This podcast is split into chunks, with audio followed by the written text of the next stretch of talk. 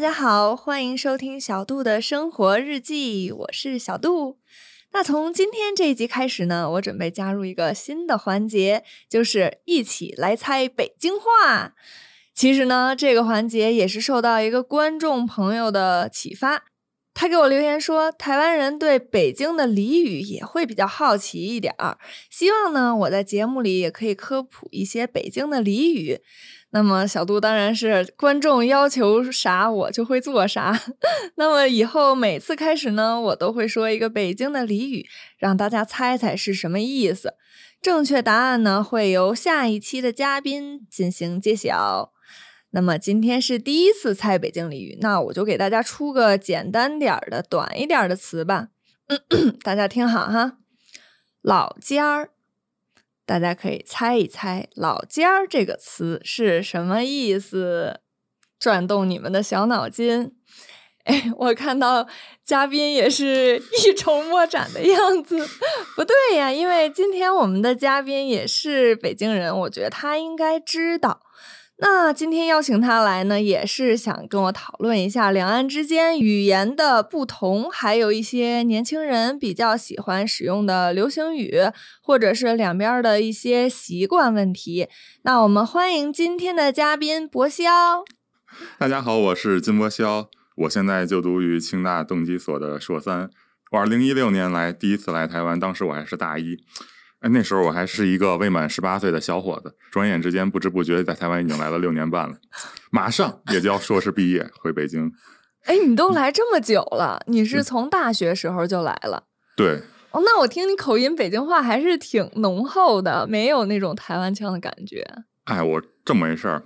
刚开始的时候，被带跑偏了一点点儿。哦，但我回家过了一个假期之后，就掰回来了，然后就再也没变过了。又回来了。对，我感觉我跟你也差不多，就待了台湾这么久了，还有很多人说，哎，为什么你口音一听就是从外地来的，一点儿台湾腔都没有？其实我也很奇怪啊。那我们言归正传。就是之前呢，总是听长辈说说年轻人说话呢，我们听不懂，说的什么玩意儿啊？其实我有一个感慨，就是不仅是老人听不懂年轻人说什么，年轻人之间说话可能也不一定能听得懂。就刚来台湾的时候，第一个期末考试，就有一门全英文授课的科目，老师跟我们说，期末的卷子出题还是用英文出，但是呢，你们答的话可以用中文来写。但是呢，答英文的话，首先要先扣十分。当时本来大家都特高兴，就觉得可以用中文写了。结果一听说要扣十分，简直是哀嚎遍野。我同桌就是一名台湾的女生，当时呢也在我旁边，就是唉声叹气，就唉唉。我就跟她说，就是能用中文答就不错了，你还要什么自行车啊？回头呃，老师让你用英文答的时候，都不知道你写的什么毛线，直接就给你挂了。他当时就是一副那种在公撒小的表情看着我，博笑一定知道我刚才那句话说的是什么意思。你来帮我翻译翻译。那你如果让我给台湾同学翻译的话，我应该模仿一下台湾同学的语气。好啊。比如说，能用中文作答就不错了了，你竟然还想要痴心妄想？你写英文后，只有你自己能看得懂啊。老师直接给你零分，到时候。你那个后，我觉得好像 好灵魂呀！总是听这边的人说话，我给前面加后或者啊，啊你怎样 怎样，对不对？就很有地方的特色。那博肖刚才的解释简直是完全满分，超常发挥了。那我来说一说，这个这其实是一个梗啊。我刚才说的是。要什么？你还要什么自行车啊？它其实来源于大陆的一个呃喜剧演员的台词儿，就是赵本山的《卖拐》。当时这个词表示的意思是要对现状知足，不要有非分之想。比如说，我造个句，就是你都有一双健康的腿了，还要什么自行车啊？哦，就是这个意思。嗯。那我后来又说，呃，老师都不知道你写的是什么毛线。那什么毛线？毛线不是衣服吗？哎，在这里毛线就是类似于否定，就是屁呀，鬼东西，就是老师哪知道你写的是什么鬼呀？对，就是这种意思。嗯，我就成功的给台湾的同学科普了一下。对，那这两个呢，就是在我们大陆年轻人使用频率比较高的流行语，虽然。这个流行语也已经 流行了好多年了，好像从我高中开始就这么说话了。哎，那博肖有没有听过什么台湾人跟你讲话的时候，你一开始听不懂的情况啊？哎，有哎，尤其是我发现好多台湾的用语跟大陆的用语，它是一个词，但是它意思不一样。这个时候我就懵了。啊，比如说我第一次听说 台湾人说一个人走路很快，说这个人脚很长。啊，对，当时我就懵了。我说，因为在大陆。脚很长是脚很长的意思哦，对。我走路很快是腿很长的意思，嗯嗯是。用腿很长，比如还有就是我台湾同学说一个人吃饭饭量特别大，嗯，他也说这个人很会吃，嗯嗯嗯。但在大陆，在大陆，如果你说一个人很会吃，那说明这个人是老饕，他很讲究。哦，对对对，他他吃饭特别的讲究，他说很会吃。但是台湾说很会吃的话，就指一个人饭量很大。当时这个 这种词我就懵了一下，对。好像这种情况我也会有发生，嗯，但是我突然想不起来了，还是你说的比较多。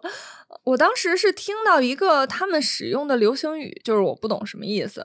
正好我也让你猜一猜啊，就是当时我有一个朋友，他是话痨，就特别爱说话，嘴平那种。但是我好像就是当时有点事儿，我就在忙呢。就他不管跟我说什么，我说啊，好啊，太棒了，嗯，我也觉得，就是这种 特别敷衍的话。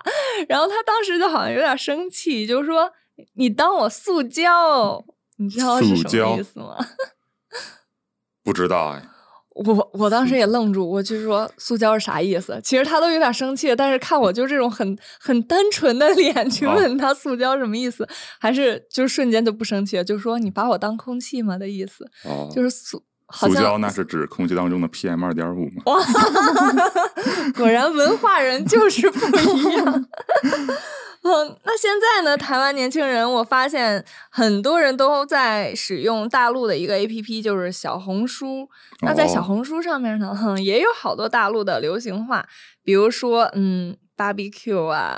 哦。哎，你又懂了，barbecue 是什么意思 barbecue 就是指完蛋了。嗯，对对对，像原来我们说 barbecue 不不是英文的烤烤肉、烧烤之类的吗？现在不知道谁发明的，说 barbecue 就是完蛋了。还有什么？我真的会栓 Q，栓 Q 呢？其实就是英文的 thank you。然后为了表达一个人特别无语，就说啊，我真的太无语了。我真的是服了，我真的会删 Q，所以就会这样说。其实感觉就很多流行语都跟那种大舌头似的。那你怎么看待这种大陆流行语也有越来越多台湾年轻人使用的这种现象呢？我觉得吧，这种流行语它很洗脑，哦，对，然后洗脑这种事儿就会马上的像病毒一样就蔓延开来。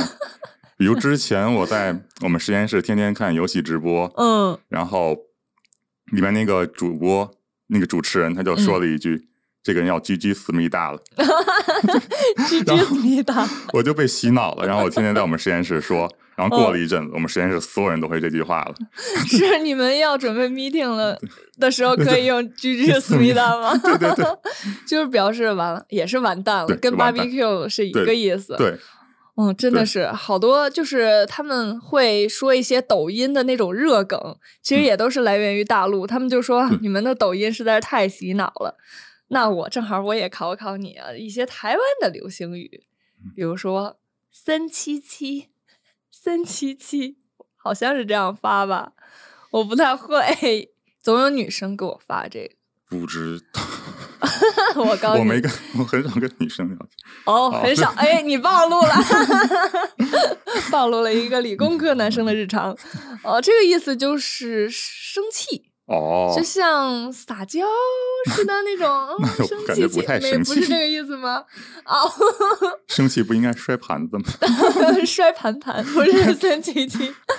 再来考考你，就是无盐薯条是什么意思？不知道，最怕空气突然安静。其实无言薯条它就是无无言无语的意思，就无语啊，是不是特无聊？它它跟薯条没有关系，对，好像没有关系。但是它这个梗是来源于薯条，对，大家可以在网上看看，是一个就是比较搞笑的一个故事。哦，嗯，哦，学到了，对，我今天也学到了 “juju smida”，不客气。谢谢。哎，那除了说话用语不同之外，我还发现了一个特奇妙的习惯，就是大陆人见面的时候喜欢问属相，但是来台湾之后，从来没有人问过我属什么。你有没有发现？你这么一说，还真是 是吧？对。那属相呢，其实就是中国的一个民俗文化，也称为十二生肖，分别是由十二个动物组成，嗯每年会代表一个动物。那来台湾之后，其实我还挺喜欢问别人年龄的，比如啊，我想，你是哪年生的呀？我我九八年的，九八年，那比我小一岁，你一定是属虎的，对不对？对你真聪明。你看，我就能瞬间知道 你属什么的。那同样的，我之前也问过一个同学，我说你是多大？他说他比我大一岁。我马上就说，哎，那你属鼠的呀？我那个同学就超傻眼，他说什么鼠？什么鼠？我以为他又在说一个什么梗，然后这下就轮到我傻眼了，居然有人听不懂这句话的意思。然后后来我才知道，就台湾这边真的比较会少讲属相一些。嗯然后问了几个台湾同学，他们说，呃，小时候也没有家长让我背过十二生肖。哇，哦，我真的有遇到过几个，我觉得好吃惊啊！因为在大陆的话，好像从幼儿园开始，大家就差不多会十二生肖了。对对，嗯，一定要背的呀。对，一定家长还要考，就是过年表演的时候，来，宝贝儿，给大家表演个十二生肖，就会有这种节目。呃，那不过呢，两岸有一个特别相同点，就是年轻人都喜欢问星座。嗯，特别是刚来的时候，我就让我震惊一点，就是我在屈臣氏逛街就听说，哎，今天什么水瓶座的运势是什么什么什么，桃花是几颗星。嗯当时我觉得啊，我以为是那种小广告呢，因为在咱们那儿就经常会有小广告说这些对乱七八糟，对吧？然后没想到在这儿就不仅是就是屈臣氏啊这些店里会说，像我看新闻的时候，旁边都有一个框框，嗯上面会写某某星座的运势，这点还让我吃惊的。星星座广告的密度就特别高。哦，对对对，是 你相信星座吗？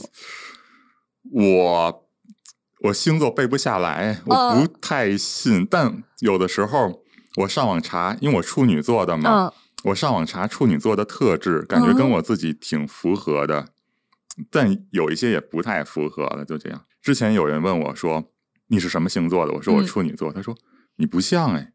后来他跟我说说星座不只有那个出生月份的星座，嗯。还有什么上升星座巴拉巴拉之类一大堆，嗯，是是是。然后他就让我去查那些，嗯，后来呢？然后他？说，然后我说我的一个忘了是什么太阳星座还是上升星座是嗯。双鱼座，嗯嗯，他说你好像更像双鱼座一些，真的吗？这个这个人是你的亲同学，就是特别熟的那种。对，哦、然后后来我发现星座这事儿可能不太靠谱，因为它有一大堆，然后你像哪个你就你就觉得那个是哪个，对，你就会自动把自己归类到哦，好准，这句话好准，你就会忽略到不准的那些句子。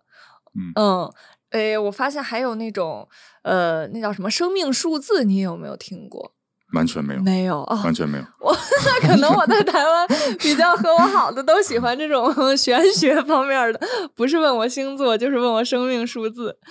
那其实除了今天我们提到的这些呢，还有许许多多不同存在在两岸年轻人之间，比如说什么点餐方式啊，和朋友一起出门谁付钱的这种方式等等等等。